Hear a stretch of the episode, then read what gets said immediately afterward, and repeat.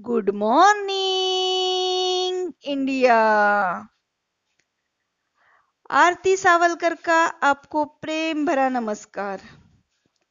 एक था बड़ा ही खुशहाल परिवार, जो हुआ दहेज बलि का शिकार। तो क्या थी इस परिवार की कहानी? चलिए सुनते हैं अपन आरती सावलकर की जुबानी। एक था राजा, एक थी रानी खिलखिलाते परिवार की है ये कहानी।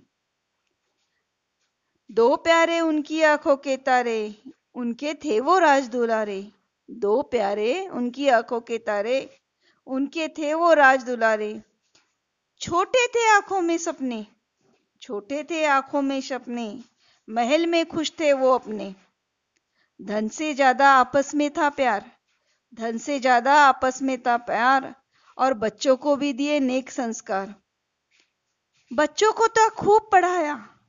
बच्चों को था खूब पढ़ाया, अच्छे रुतबे पर चढ़ाया। फिर एक सपना आँखों में लहराया, फिर एक सपना आँखों में लहराया। बेटे का ब्याह भी धूमधाम से कराया। वो भी नाजो पली सुकुमारी, वो भी नाजो पली सुकुमारी दुल्हन बन महल में पधारी। राजकुमार के दिल की मलिका, राजकुमार के दिल की मलिका घर में लक्ष्मी बेटी बन लहराई। पर पर पर ये परिवार उसको ना भाता। पर ये परिवार उसको ना भाता, उसे राजकुमार का सबसे तोड़ना था नाता। एक दिन दोनों में हुई कहा सुनाई। क्रोध में पति ने भी एक चपत लगाई। एक दिन दोनों में हुई कहा सुनाई। क्रोध में पति ने भी एक चपत लगाई। तुरंत मम्मी को था फ़ोन लगाया। रो रो कर सारा किस्सा सुनाया। क्रोध की ज्वाला ना संभाल पाई संभाल, क्रोध की ज्वाला ना पाई संभाल, तुरंत भी जहन में लिया उतार।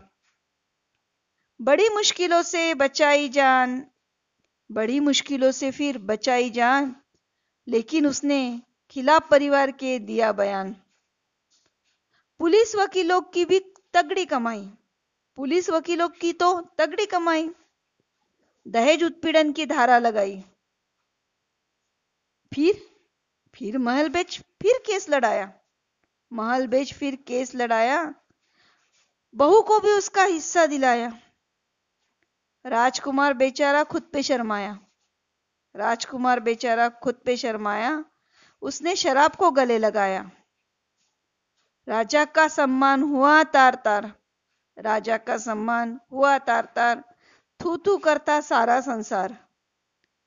परिवार के टुकड़े टुकड़े हज़ार। परिवार के टुकड़े टुकड़े हज़ार। कैसा सहता वो पालनहार? परिवार के टुकड़े टुकड़े हज़ार। कैसे सहता वो पालनहार? राजा रानी ने खुद को बेबस पाया। राजा रानी ने खुद को बेबस पाया। दोनों ने मौत को ही गले लगाया। माना? माना की सदियों से होती बेटियाँ शिकार। माना कि सदियों से होती बेटियाँ शिकार। पर आज दहेज बली होता बेटा भी यार पर आज दहेज बली होता बेटा भी यार यह समाज की सच्चाई है। किसी का दिल दुखाना मेरा उद्देश्य नहीं।